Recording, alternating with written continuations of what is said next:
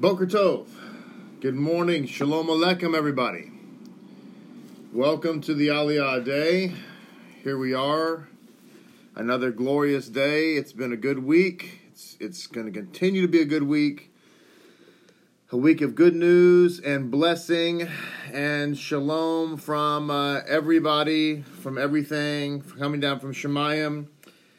We've had some good insights, I think, into this Torah portion, some good conversations, good, um, uh, you know, reflections, things I think and hope and, and pray help us to be better uh, followers of Mashiach and to uh, and to better understand, you know, the word of Hashem. Amen. I want to remind everybody to uh, do what you can to spread these teachings around and encourage people to watch them. I know that many of you do that already, but I'm always thinking there may be somebody out there who just doesn't know what they don't know. And uh, just people having the ability to glean and to learn is always important. I was mentioning last night to someone that uh, it's amazing to me how many people we have that will contact us and say that they've been watching the Aliyah or they've been watching the services or what have you, whatever, for, you know, a year.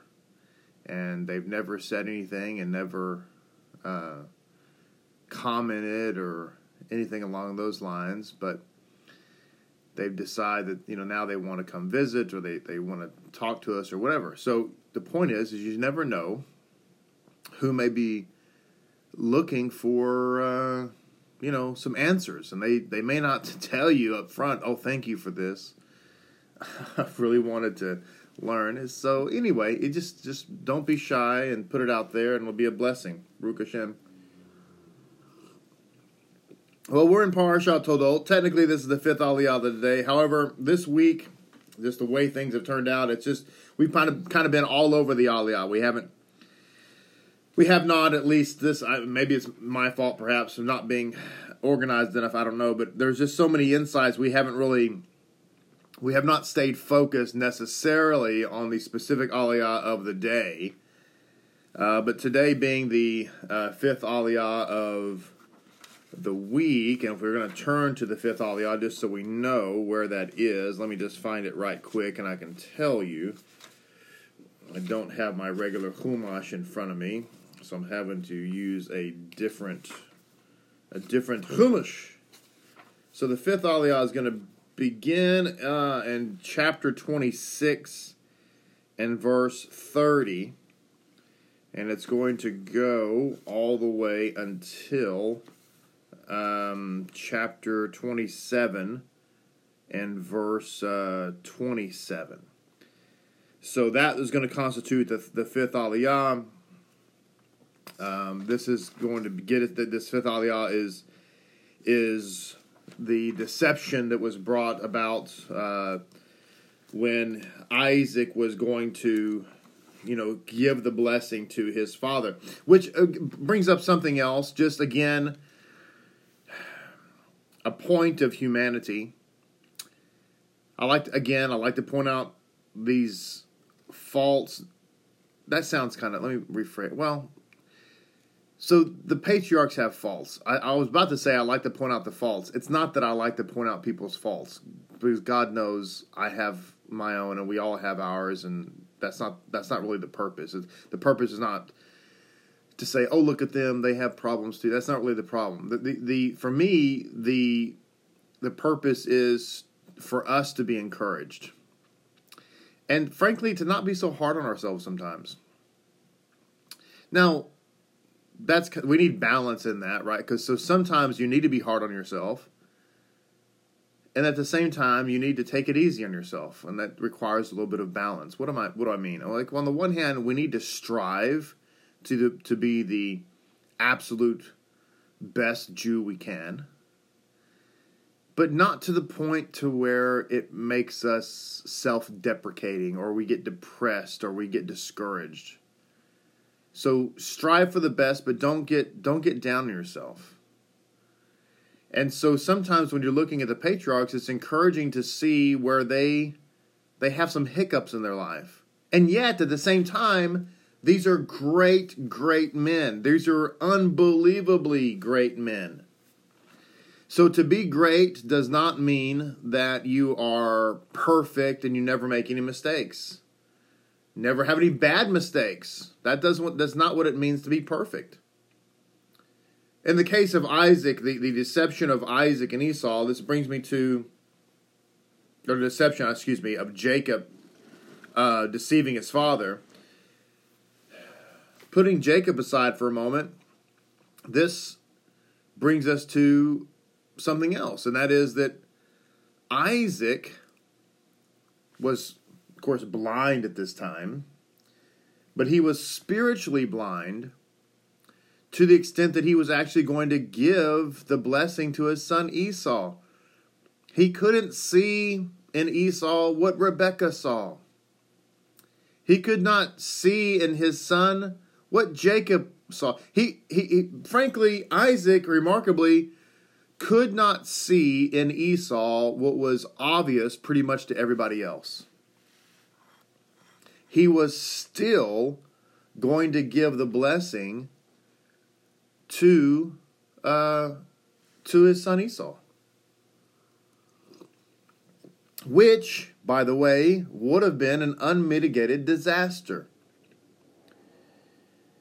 Which is why Rivka uh, stepped in, and it was her, it was her plan to, for the big ruse.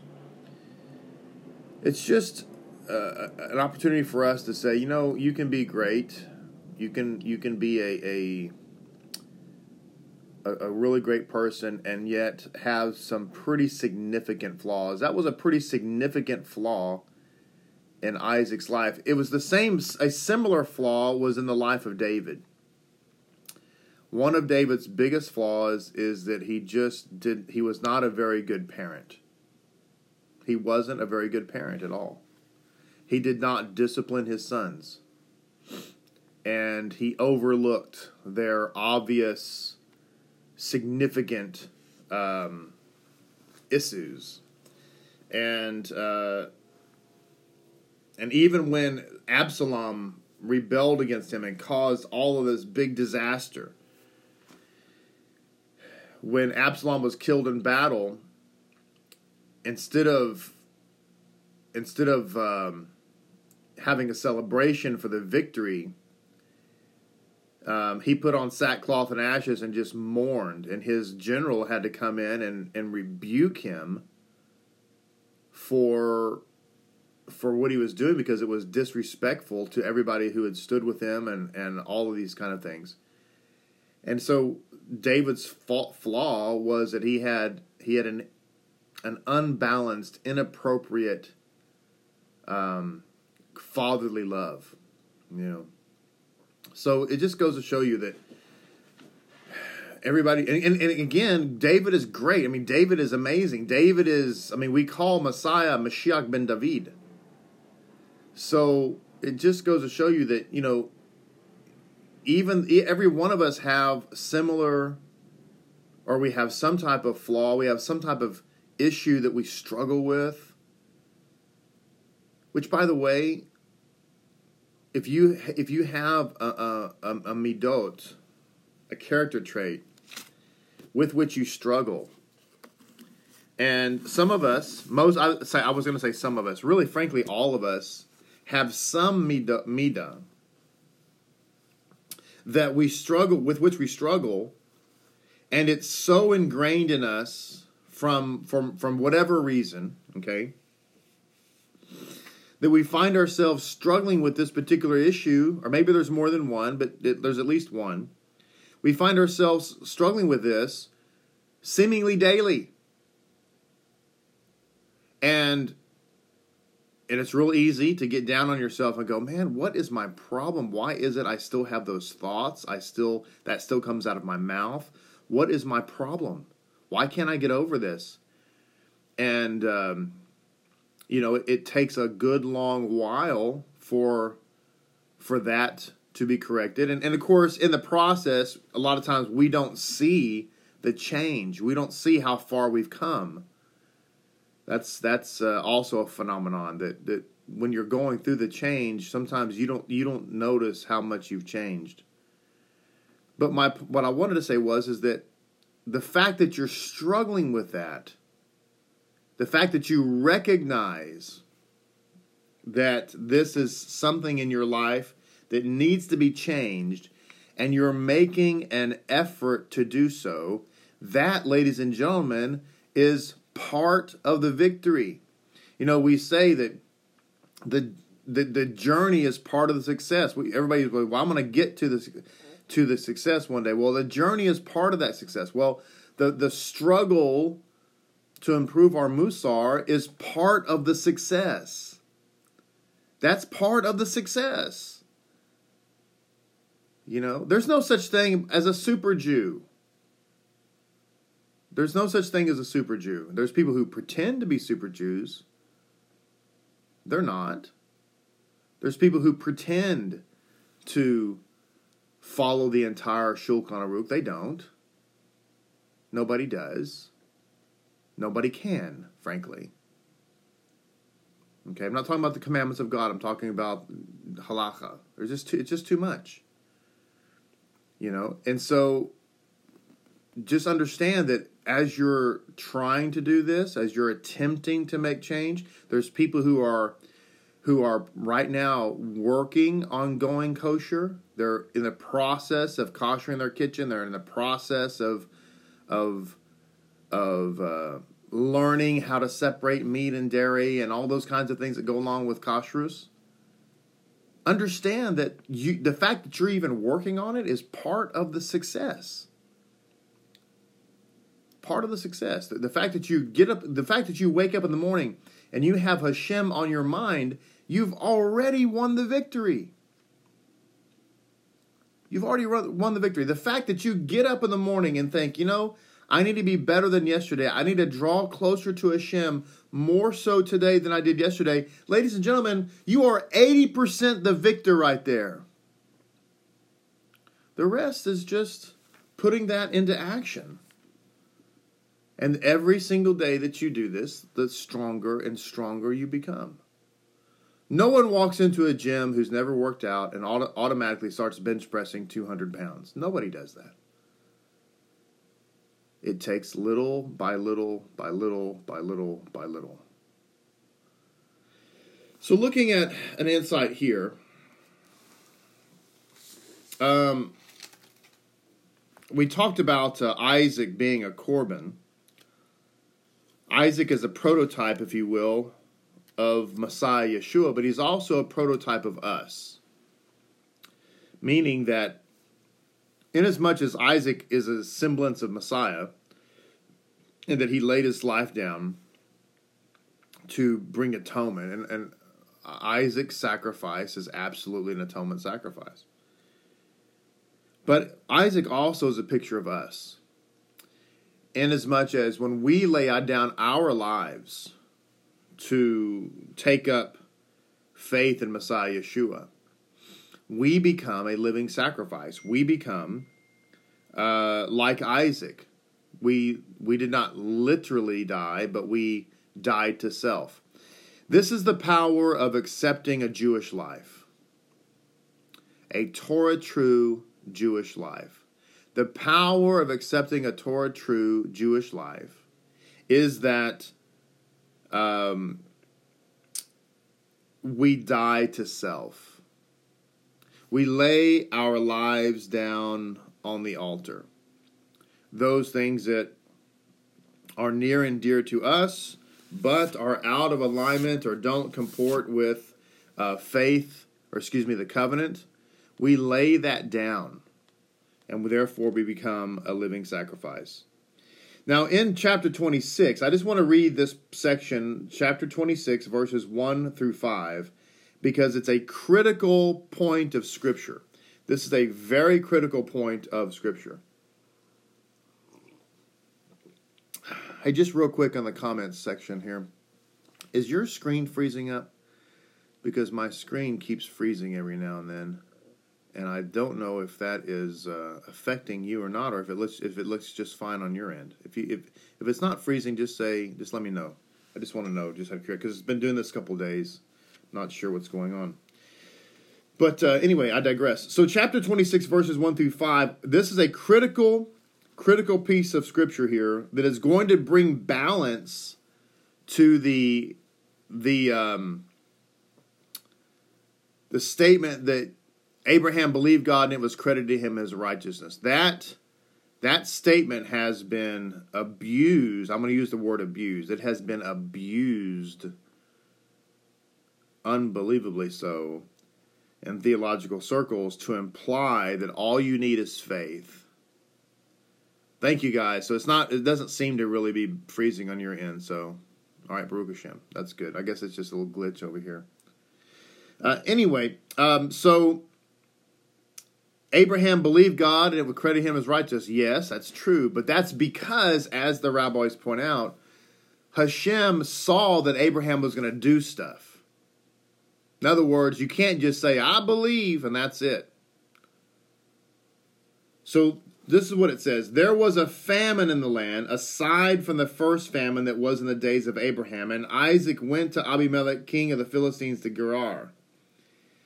Adonai appeared to him and said, Do not descend to Egypt. Dwell in the land that I shall indicate to you sojourn in this land, and I will be with you and bless you. So, first of all, God tells him, Do not leave the Holy Land. We're going to read an insight that's going to confirm what I said earlier about why that's the case. He says, uh, I'm going to give this and bless you for you for to you and your offspring, and I will bless all these lands and establish the oath that I swore to your father Abraham. I will increase. Now, this is the promise now that God is going to give him now, okay? And this is very important because we need to understand nobody ever talks about this. Always Abraham believed God and was credited him as righteous. Faith, faith, faith, faith, faith, without any works, works, works is dead, dead, dead. Now we no one ever talks about that, right? We we act as if James never wrote his letter.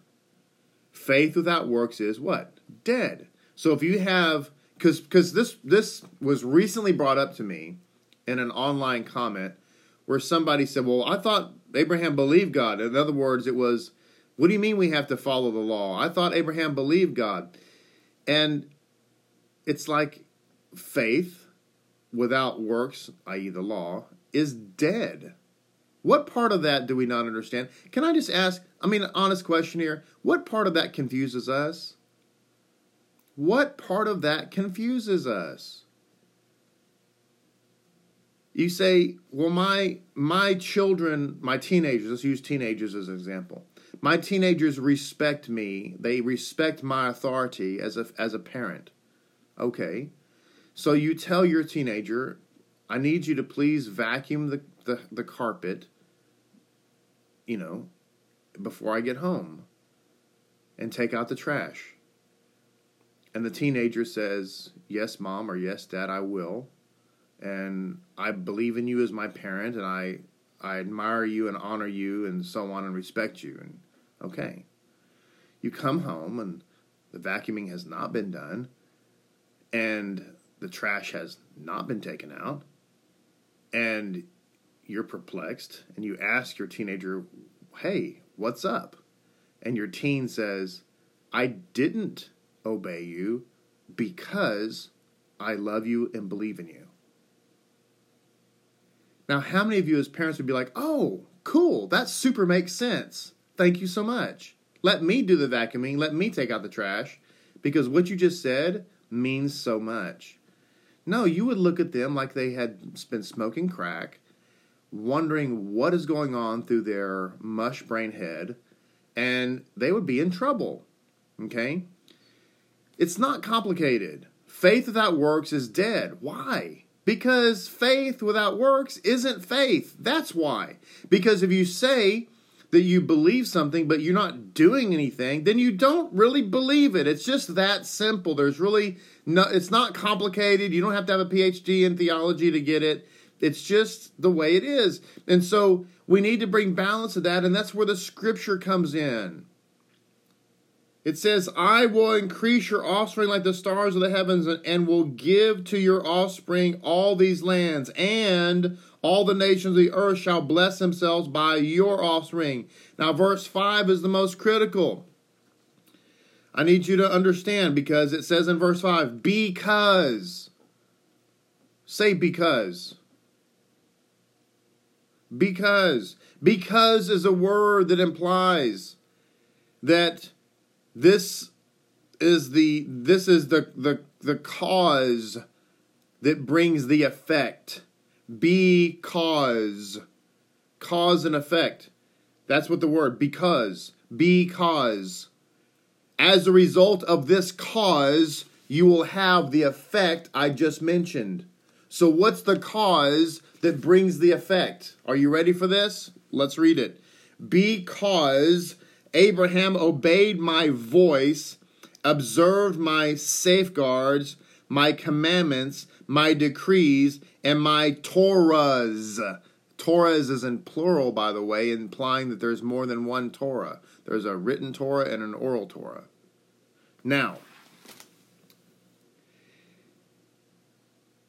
God wanted to make sure that this statement he just made could not be misunderstood. So therefore, Hashem didn't just say, because Abraham believed my Torah and followed my Torah. He could have said that, but in order to rebuke the scoffers, he made sure to not just say Torah in general, but to list each type of commandment one finds in the Torah. And then he went on to say Torahs, as if in other words, when he says, My safeguards, my commandments, my decrees, and my Torahs, it, that's somewhat redundant because safeguard, commandments, and decrees are all found in the Torahs. But he just wanted to make an exclamation point statement to say that this is why Abraham was blessed. Ladies and gentlemen, again, you don't need a college education to get this. You believe in something. You can believe it with your whole heart, okay? But you're not going to get the reward of whatever it is that you're believing in unless you do it. You can believe, we've used this example a thousand times. You can believe in eating healthy, and you can believe that all that junk food and whatever non GMO or GMO or whatever it is is bad for you and poison and all this kind of nonsense. But if you don't actually eat healthy, you're not going to be healthy. Just believing in health doesn't make you healthy.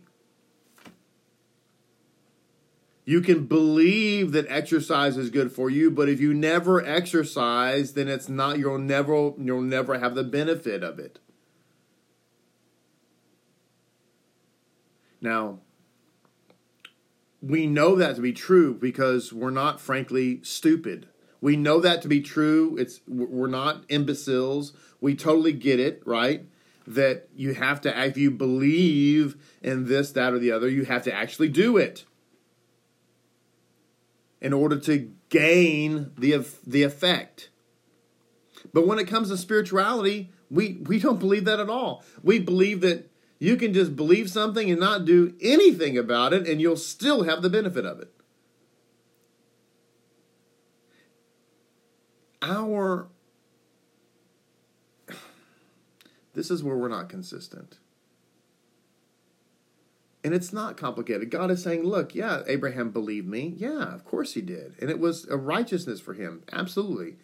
And the reason it was is because he believed me to the extent that when I said go, he went. When I said don't eat that, he didn't. When I say circumcise yourself, he did. He didn't argue with me and say, well, why do I have to circumcise myself if I believe in you? You know? So, so the scripture says, uh, asher shema Avraham bekoli he obeyed my voice, everything I said. Bekoli. Ve'yishmor, and he guarded mishmarateti, all of my uh, safeguards, mitzvotai, all of my mitzvahs, hukotai, even those commandments, the hukot, the, the, the hukotai, the hukot, even those commandments that, that no one understands and doesn't get it, there's no seemingly rationale for it. Ve Torotai, and my Torahs. This is a critically important passage for us to understand in order to have balance in our life. Now, Rashi points out, talking about uh, Isaac not able to, li- to lead the land, he says, You are an offering totally consecrated to God. The lands outside the Holy Land are not worthy of you, just as the burnt offering is not to go outside beyond the sacred enclosure of the temple. So, this is what I was saying that um, uh, Isaac was a living sacrifice. This is why he was the only patriarch that was not allowed to leave the Holy Land. How many of you have heard? I think it's rhetorical. I know all of you have heard this. We're in the world, but not of the world. We're in the world, but not of the world. I want to I want to point this out because this once again is not new.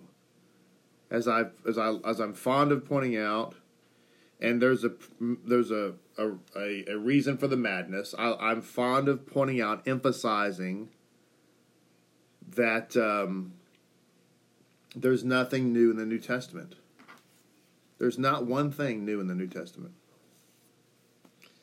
And it says here to include in the world but not of the world. Where does that come from? It comes from Judaism. Boy, I tell you, ladies and gentlemen, if there's anybody who's not, who's in the world but not of the world, it's it's observant Jews. I mean, really. And I know those of you who have started to practice Torah True Judaism and, and Messiah Yeshua, Lapid Judaism, you you you feel that very distinctly. We feel like sometimes you, you, you might feel like you're you're wearing a space suit, like you're on the moon, bouncing around the grocery store, because you're the only one in the whole place looking for, for a hechsher on a box. But anyway, it says here, sojourn in this land. In the previous verse, it was said, dwell in the land. The Torah now repeats this injunction, but makes it more specific. Be a ger, a stranger in the land. Indeed, it says, no matter in which land a, may, a man finds himself, he may only consider himself a guest of God, who remains its absolute master. This verse teaches us that the righteous feel themselves strangers in the world. And that comes, by the way, from the Midrash HaGadol, from the great Midrash. Okay?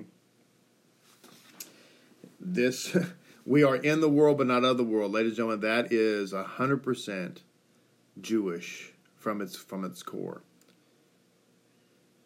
So, going back to this phrase and observe my safeguards, the insight says here, in the words of this of this verse, Rashi sees confirmation of the rabbinical tradition that Abraham observed all the regulations of the Torah, including even some of the, the rabbinical regulations that would come later. He knew them vis a vis the gift of prophecy and transmitted them to his descendants. So it's, it's a well known fact that um, Abraham kept the Torah.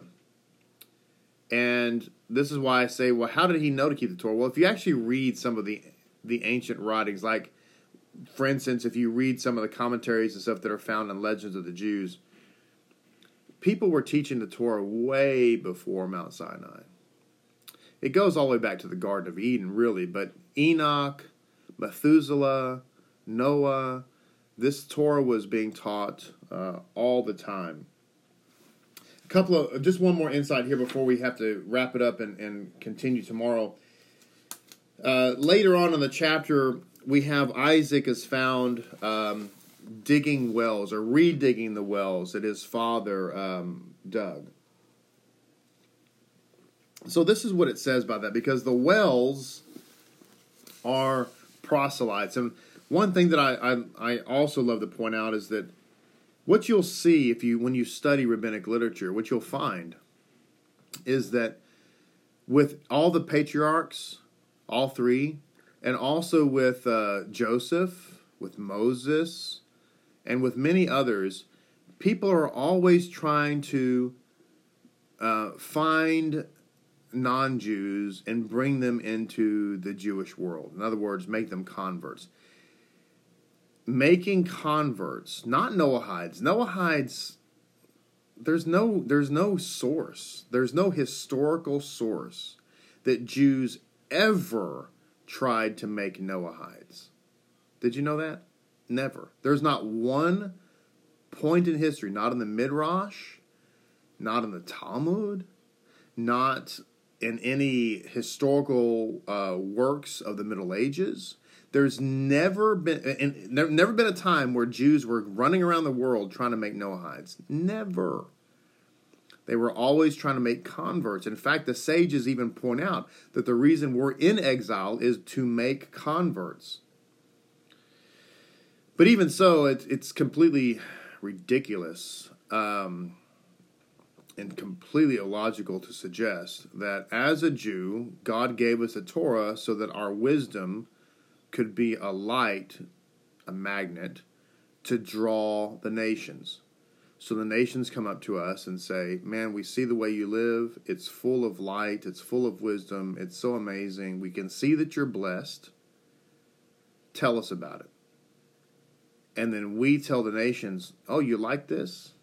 Yeah. You want some? Yeah. You see that we're blessed? Yeah. Go live completely differently. Yeah, that's the ticket. Go live completely differently. You see what I'm eating? Yeah. You see that I'm blessed? Yeah. You see that it's wisdom? Yeah. Don't do that.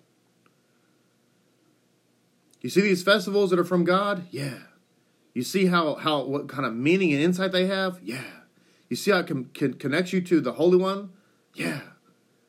It's wise, right? You want it? Yeah. Don't keep them. Don't do it. You see the Shabbat? How it benefits us? Yeah. How it's amazingly spiritual? Yeah. How every time we do it, we proclaim that God is the king of the universe? Yeah. Don't do it. Do something else.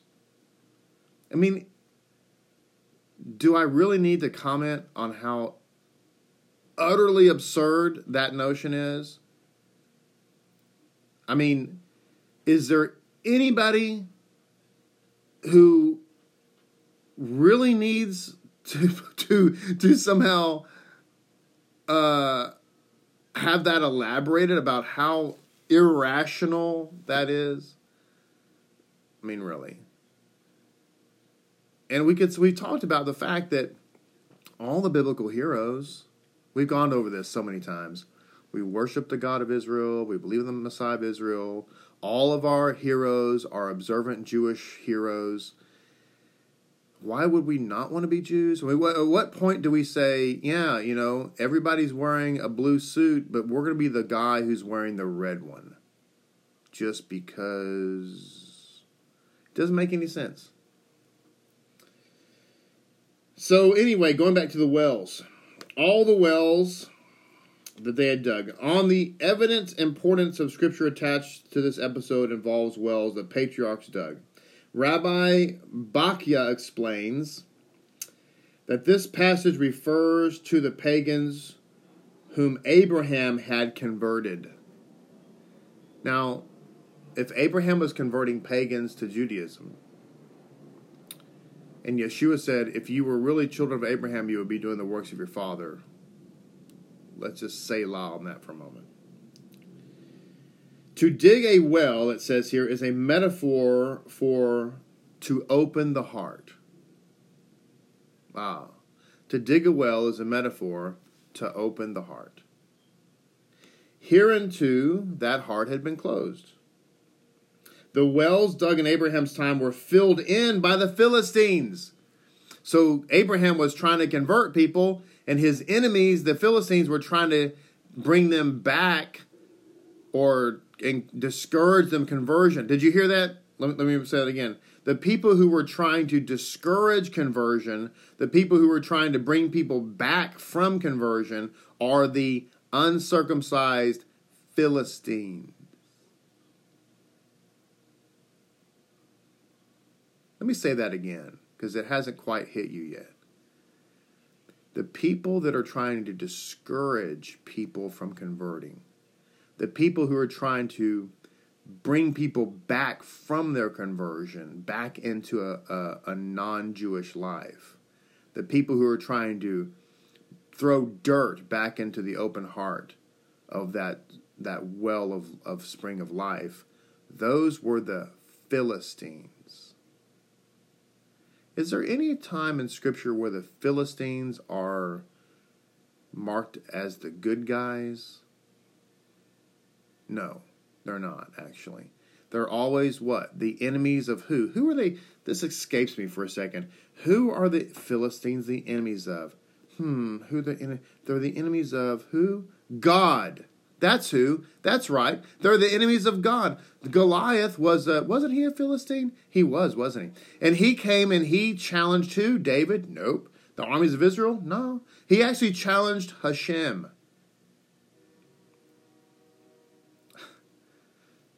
But anyway, it says these Philistines were jealous and therefore they wanted the proselytes to return to idolatry. Isn't that interesting? So the people who don't want people to convert or want people to come back from their conversion, hi mom, hi dad, I'm a Jew now, I don't eat pork. Oh, really? We love you, honey. We made ham for Thanksgiving. That's not love, that's something else. And in this case, it's jealousy. So it says Isaac redug the wells that they had dug in the father Abraham's lifetime, which the Philistines had sealed off after Abraham's death, and he named them as his father had named them. This is one of the reasons why there's a custom for a proselyte to receive a new Hebrew name after their conversion. End of our Aliyah today. Think good, and it will be good. Todah Rabbah for joining me. Please subscribe to the channel if you're not already subscribed. Please like this video, share it with your friends. And I want to encourage all of you to be faithful in your giving and support of Lapid Judaism and Sar Shalom Synagogue. You can do so by sending in your uh, or texting to give or using the online portal or call the office and talk to Keturah. But whatever you do, thank you for being faithful in that. We very much appreciate it. Look forward to uh, all of you helping us keep this torch burning. So, Shalom Aleichem, everybody. Look forward to seeing you tomorrow as we wrap up the week of Aliyot. Shalom Aleichem.